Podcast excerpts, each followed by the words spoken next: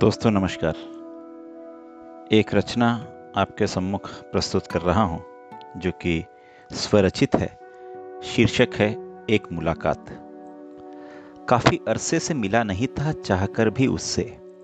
काफ़ी अरसे से मिला नहीं था चाहकर भी उससे, न कभी बात भी हो पाई और न कभी दुआ सलाम।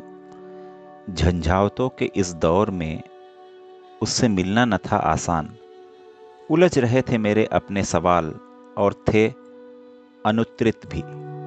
हिचकोले लेती हुई ज़िंदगी में उठती तरंगों जैसी अशांत, अपूर्ण और अवचेतन थे मेरे अपने विचार। अचानक आया एक तूफ़ान, हिला गया भारी भरकम नींव को। उजड़ गया स्वप्न। कर माया रूपी छद्मधारी को बेनकाब। धरातल पर आ गिरा, टूटते गए सारे तिलिस्म। यहाँ तो केवल मैं का राग है। दूसरे महज सीढ़ी बनाकर उन्हें ढाल ढाल लिया है अपने आप को। शक्कर की चाशनी से निकालकर परोसा है हर शब्द को।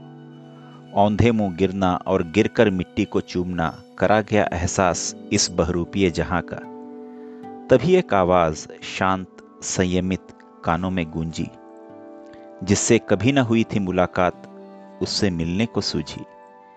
मिलना, उससे बातें करना, अपनी कहना, उसकी सुनना, निर्मल थी उसकी बातें और गहराई भी अनंत।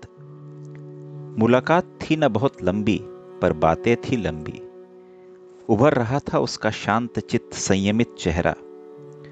अनायास ही भर गई मुझमें स्पंदित झंकार।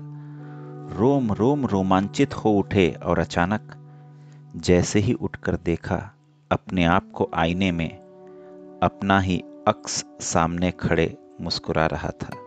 अपना ही अक्स सामने खड़े मुस्कुरा रहा था। धन्यवाद।